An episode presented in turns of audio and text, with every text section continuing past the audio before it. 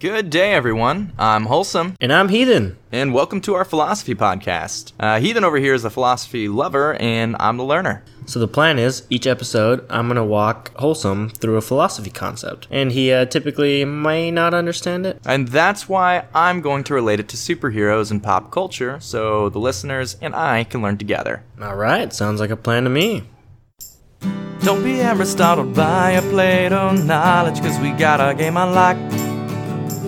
Will Vinny Vinny Vici, Mustachio Nietzsche, and we'll never miss the marks, cause I'm awesome and he's heathen, and this is our podcast show.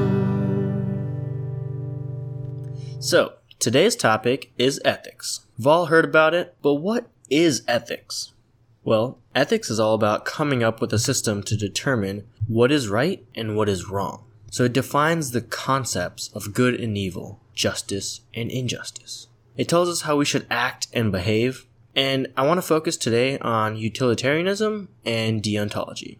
So, Wholesome, talking about ethics, what do you want to relate this to? Oh, uh, you know, I think especially for our first episode, ethics easy to relate to our good pal Batman. You know, he's he's always trying to stop crime, but you know, sometimes he's a little bit on that gray area about it. He's not quite as Superman noble, so maybe there's some fun stuff that we can dissect in there. That sounds pretty good, except um, I hate Superman, so let's not talk about him. He's just Sorry, sorry. overdone. But yeah, Batman. All right, who doesn't love Batman? Okay, okay.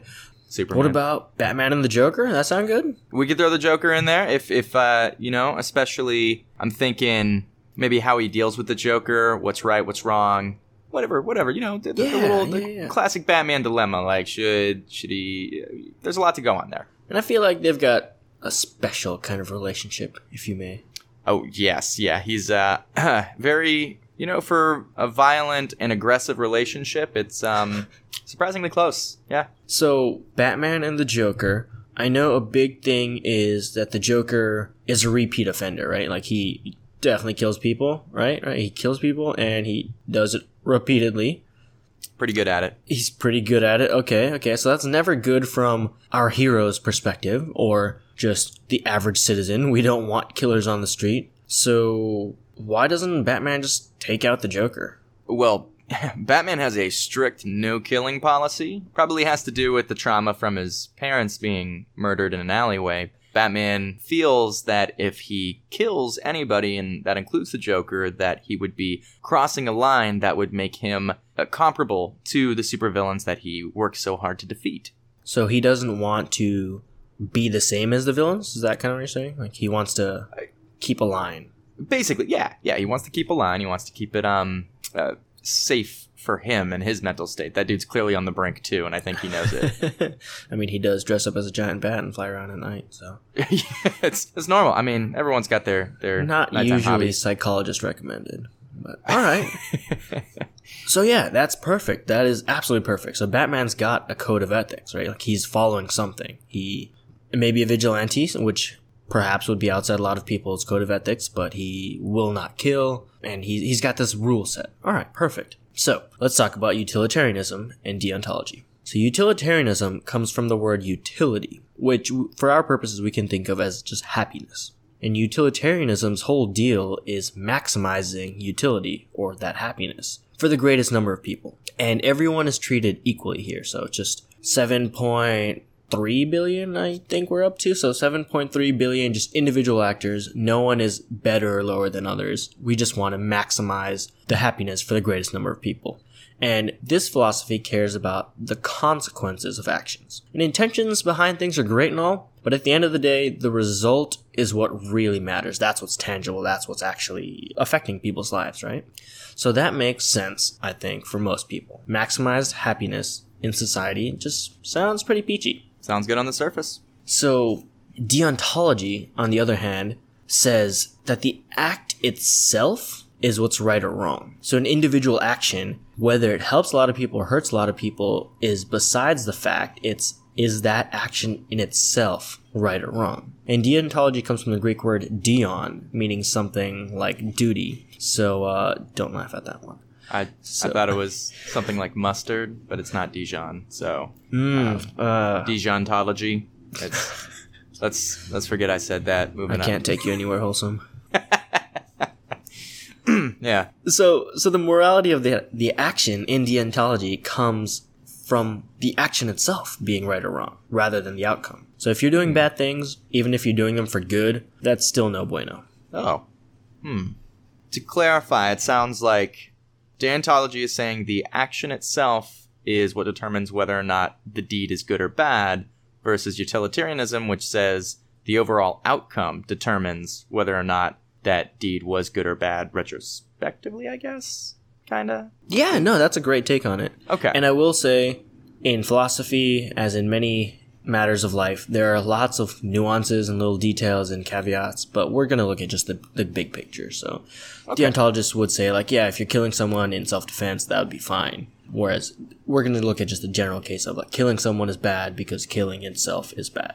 Hmm, okay. Not black and white, but yeah. Okay. So I think this is good because someone else who's not black and white is Batman. He wears also shades of gray along with the black. Clearly, he has one side he prefers. Um, anyways, what uh, what I'm getting at is that he tends to lean towards that the action itself, like I'm thinking about the the not killing thing, right? Is it seems like the action itself, he feels like that would be bad. He can't cross that line. So on the surface, it's like, okay, maybe I should um, stick to that instead of being. But then, then again, he has, you know, sometimes really extreme behaviors. No, no real problem like punching people in the face to get that done, and that feels like a in the moment like a bad action. So it's a complex guy. Definitely. It's a complex world we live in, and his world is just as complex as ours. More so, it's got like aliens and you know robots and things Hey, that. our world has aliens too. They just uh, haven't contacted us yet. So I think a lot of people would say if Batman was to take out the Joker, he would be doing a lot of good, and that's the utilitarian perspective for sure. Yeah. If if we know the Joker's gonna, or not us, but if Batman knows the Joker is out to kill people, that's his explicitly stated goal in life is to just cause chaos. If he if he knows that Joker's gonna kill people, would it be better to just end the Joker and save lives? You know, sometimes even it, it does sound like it wouldn't be such a bad idea for Batman to maybe end the Joker. To, to be totally honest, he's he knows the Joker's going to kill again. Uh, Every now and then, when Batman's actually gone through the effort of taking down the Joker, they're having their parting shots. He's throwing him behind bars, and Joker's like, "Batman, you know I'm just going to get out and do it again." It's my Joker voice. Uh, Batman's over here, and he's like, he's like, "And I'll stop you next time." And it's like, well, yeah, except after maybe 20 to 25 people have been murdered in the process. So who's actually winning here? Makes me a little bit conflicted. It's like, it's great, killing's bad, I get that, but so is not killing that leads to 25 more kills. You Ooh, know? and that's a great point that we can talk about later. Is uh, is Batman responsible for those deaths? Because he's not doing it directly, right? He is not killing anyone. It's all on the Joker. And from a legal perspective, no one would ever fault Batman be like, "Oh, you you killed these people." That doesn't make sense from legal perspective. And I will have a disclaimer: I am not a lawyer. I am just guessing. I did take one law class, but Well, a lawyer to me. I think uh, that's I uh, did roughly equivalent. A, so that's important to note. Little humble brag. exactly, exactly. Uh, Heathen Humble is my last name, so. no one's gonna say that Batman is legally responsible for these deaths, but if he knows the Joker's gonna kill again and he's in a way allowing it to happen, then is he responsible? Morally would be a different question, right? Right, yeah, then then legally moral morality and legally aren't, you know, always hand in hand. We that's why there's always the big question on like good Samaritan laws and things like that. At least that's what comes to head immediately, but For sure, for um, sure. comes to head. Comes to mind. That's the human way that people say words. Uh, yeah. All right. Okay, so we've seen that Batman is not a utilitarian. Is he a deontologist then? It kind of seems like it. If he decides that killing is wrong and he won't kill, no matter the outcome, it's the intent kind of behind it, it's the act itself. He might fall into that camp more so. I- I'd say definitely on the surface. That's that's what it sounds like to me. He he won't cross the line. In his mind, the action of stopping the Joker and the action of not killing are both compiled just good across the board. So he's like, "Booyah! I'm doing a ton of good. I'm Batman." So, uh, you know, Can you say that surface again? level. I It- missed that. uh, yeah, he. Yeah, I'm Batman. There we go. There we go. Sorry, scratchy throat. I was actually just uh, you know. Mm. Uh, but but you know, I, I was thinking about it. It does raise another question though. If on the surface level, it seems like that. But then again, I think about all the jaws that Batman has broken in the process of doing good. And it, there, there are times when he's kind of clearly scaring people or quote unquote torturing them for information, maybe a little bit less directly than torture in the way that we think about it, but but it seems like that sometimes. Um, it, feels like another complex layer to what makes Batman fit into one category or the other. Yeah, I like that. I like that a lot. And I think a lot of our listeners or just everyone in daily life, like you were saying, on the surface level, this sounds good or that sounds good and this has positives and negatives. But when you look at the grays of the world, things do change. Things get a lot more complicated. I'm just going to say that a lot of people think utilitarianism is great, right? That sounds better. Like, okay, Batman's not killing this dude, and I get it. He's got this whole thing, but a lot of people are still going to feel, and you mentioned it yourself, and you are wholesome, and you said maybe sometimes uh, it would be better to off the Joker. So let's go through a philosophical dilemma. Thought experiments. So, similar to ethics being familiar to most, the trolley dilemma may be something you've heard of. I, I am familiar with the trolley dilemma. It- it- weirdly relevant, actually. Those dudes over at Cyanide and Happiness, also not endorsing them, by the way, but they're they're doing a game based on the trolley dilemma. They're it's not quite equivalent, but feels weirdly relevant. Just Okay. to be happening around this point in time. those guys do some pretty good stuff, so I'll look forward to that. So the trolley dilemma is, I guess, from way back in the day when trolleys were actually a thing. So for our purposes, let's just think of a subway. a subway train just hurtling down the tracks, doing its thing. and for some reason, the conductor is out. There's no control on the train. It's just going. It's going in the direction it's headed, and it can't really be stopped. It's not some action movie. We're not worried about the train itself, but that's just what's happening. Now, there's someone standing at a platform, and he sees the train coming from a while away, and he sees that there are five people trapped on the tracks itself. Really, really soon now, the train's just gonna come through and just do what it does to squishy organic bodies. Which, uh, can you guess what would happen? I am too wholesome to guess. So yes, these five people will not exist for much longer. Okay, so this is terrible. But what what can be done? What can be done? All right. Well, if we if we switch the track that the train is on just onto a slightly different track, that'd be awesome. That's going to save these five people's lives. Sweet. So this bystander is considering doing that. Like, why wouldn't I do that? And then just as he's about to do it, notices that there's one person on the other track. Oh man, what a terrible day for all these people. And the bystander, he's stressed out, he's sweating through the probably nice clothes he had on for who knows what. But now he's in a philosophical dilemma. What does he do? If he doesn't do anything, then five people smushed. If he does do something, he saves those five people, but then one person is smushed. So, what would you do? I'm I'm just a little bit hooked on the idea that this dude walked into a philosophical dilemma. Like like he recognizes that as soon as he walks in there. He's like he's like, oh no, this is definitely a philosophical dilemma. I've seen this one before. Uh, he's just like cognizant of it. Poor dude. He Uh, probably wasn't prepared for it. he's like, oh man, I I totally slept through that class.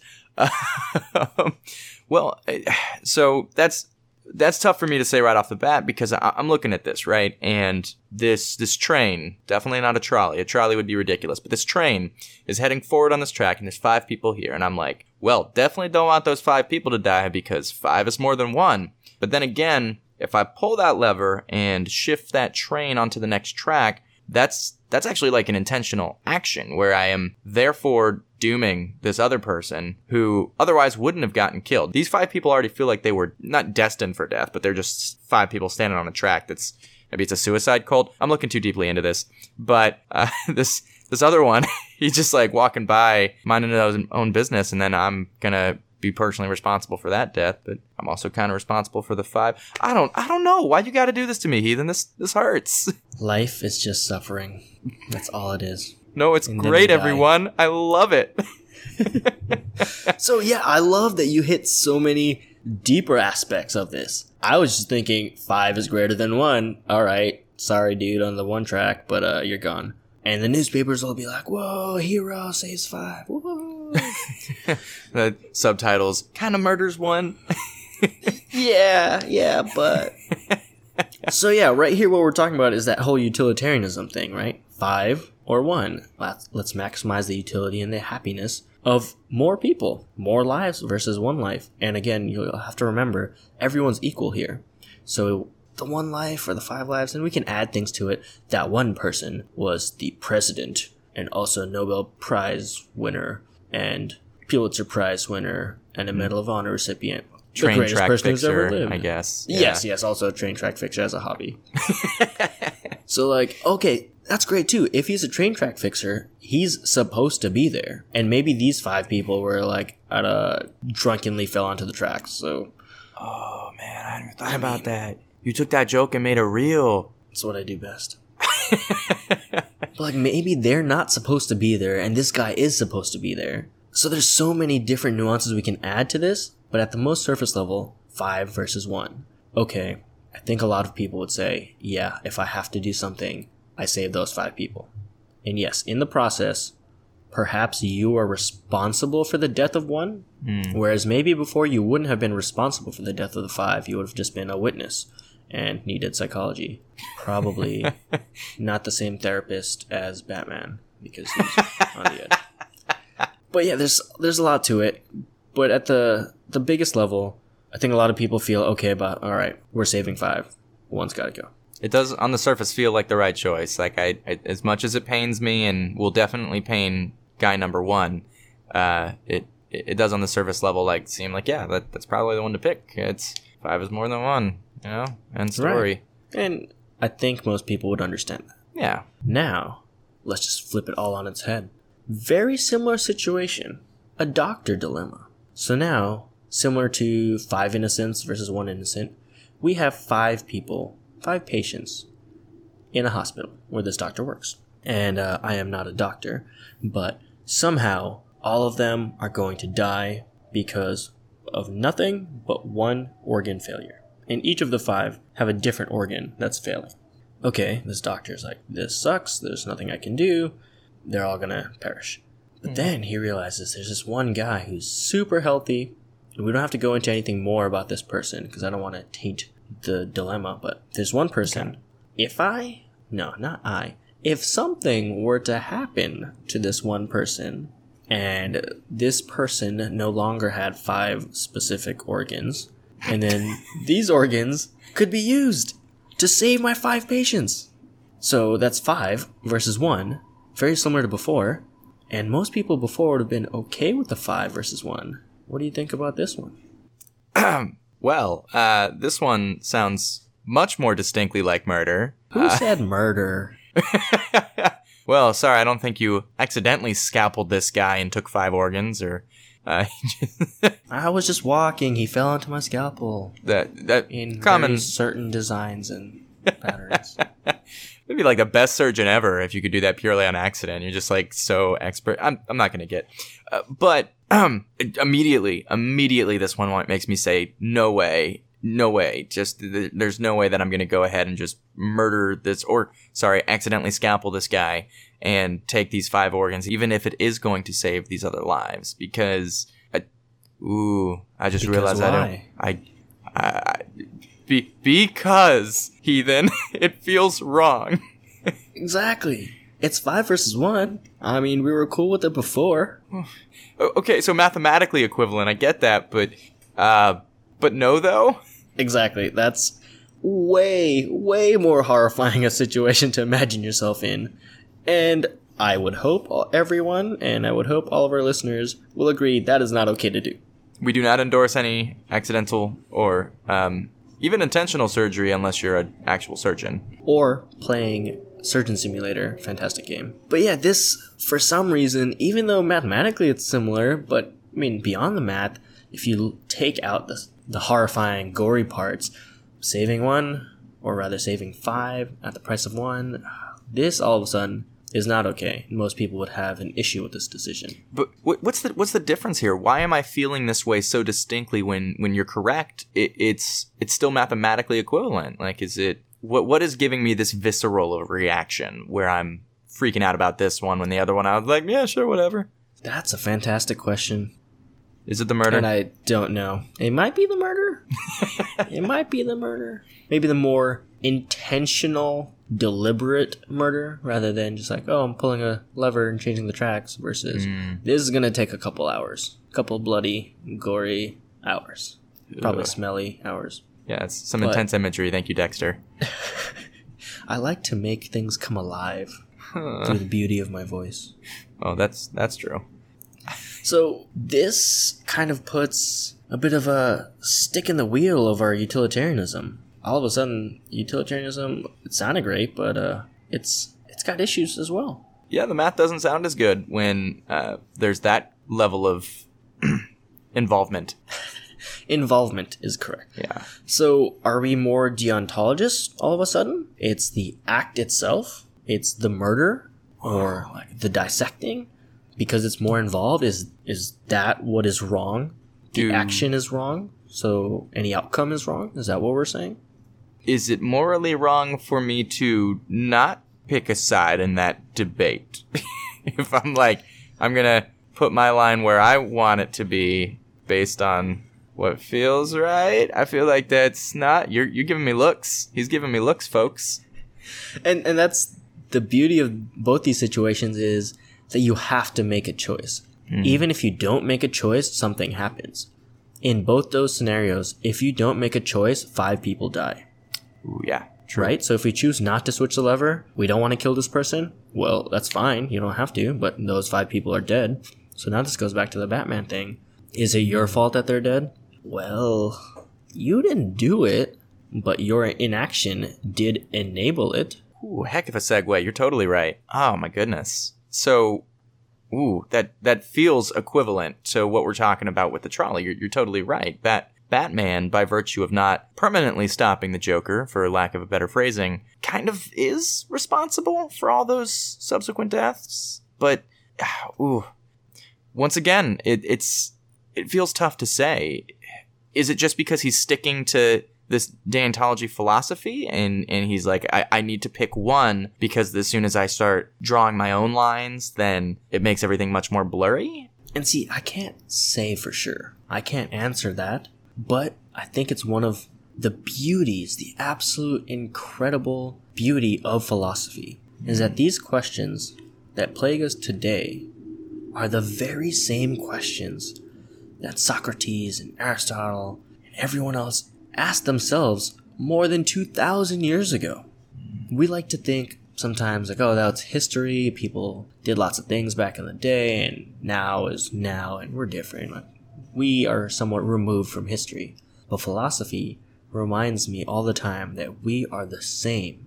Technology changes, things get better, we become more interconnected, and the world gets smaller. But humans don't change. 2,000 plus years ago, they asked these questions, and today we sit here. Still, we're not sure. I don't know if there's an answer. Like on a math test, your math instructor can tell you, yeah, you're right or you're wrong, end of story, that's it. But there's no one to tell us which one is right, which philosophy to follow. We just have to talk about it, discuss it, play it out, see what makes sense, what is logically consistent, and how do we want to live our lives. And that's what comes back to the definition of ethics, right? It's giving us that code, mm-hmm. telling us how to behave and act.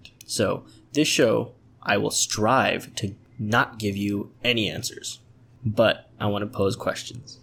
I want you to think about it. And get back to us if you'd like. Let us know. ooh yeah if you've got any uh, uh listeners if you've got any philosophy topics that you want us to breach or broach just throw it our way and we'll go ahead and have our address in the description something something like that sounds great um Yeah, this is our fir- first podcast. We're still trying to figure it out. we'll work out the kinks. It's all great. Uh, but uh, but no, just it's these these questions. I feel just like by by discussing all of this, it's giving me a better understanding of why I'm doing what I'm doing. It, it also feels very, as much as it is understanding the world outside, it feels like it helps me understand who I am and where these choices are coming from, and uh, makes it so that I know to the best of my ability whether or not I'm making a good or proper choice in my definition of the word when I got to make an ethical choice, and I, I appreciate the uh, the lesson that provides. Uh, thank you, thank you very much, Heathen. And that's exactly why it matters. I don't expect anyone to be put in this trolley dilemma or the doctor dilemma or to become Batman. Though if you do, also let us know. I will not let you know if I become Batman. it's a secret fair. identity. I, I take that back. We can't. Don't tell us. But so no one's going to be in the situation, but thinking about these things does matter for our daily lives and our smaller scale decisions, and also because society is made up of people, of us. So we need to have these guidelines to structure society. So one example might be uh, torture, right? So that's not something we deal with on a personal basis, but it is something that we either condone or don't in our governments and geopolitical relations. Right, we don't have a direct say, but we do elect people, and indirectly, it is a reflection of us, of a society. So, torture, do you torture someone? Um, well, no, that's terrible. Don't do that. It's against the Geneva Convention. Why would you ever do that? Well, what if there's a million lives on the line? What if there's a possible nuclear bomb? Like it's gonna wipe out a whole city. Depending on the city, it could be multiple millions. Is it okay to take this action? Utilitarians, again, surface level utilitarians would be like, yeah, one person, who cares? Millions of people, way easy. Deontologists perhaps would be like, well, is that us? Does that define us? The torture itself, there's got to be a different way. We can do this better. The torture in itself is wrong. So if it's saving lots or not, the outside consequences don't matter. It's the act itself. Just just one smaller example. Again, I'm not telling you what's right or wrong, but there's sides. There are multiple sides to every dilemma. Yeah, that, that, that blurs the Batman line too because he's seems to Deontology on the surface because he's going ahead and you know not killing anybody and he sticks to that rule. But then again, he seems to have no problem torturing people to get information, and that sounds very utilitarianism. So, you know what? Heck if I know. This this is a confusing Batman. That it definitely is. That it definitely is. But such is life. Such hmm. is life. So with this show in general, I want to discuss all of these philosophies. I want to discuss ethics and virtue and truth and reality and politics. And I want to discuss what it means to be alive and how we fit into the world around us. In a way, I'm on a mission to civilize. and I'm happy to be on that journey with you, a wonderful heathen. hey, uh, listeners, thank you so much for tuning in, uh, and it's been a pleasure having you. Uh, and this is this is our first run through, but I think uh, we got a lot of good things to come. So stay tuned.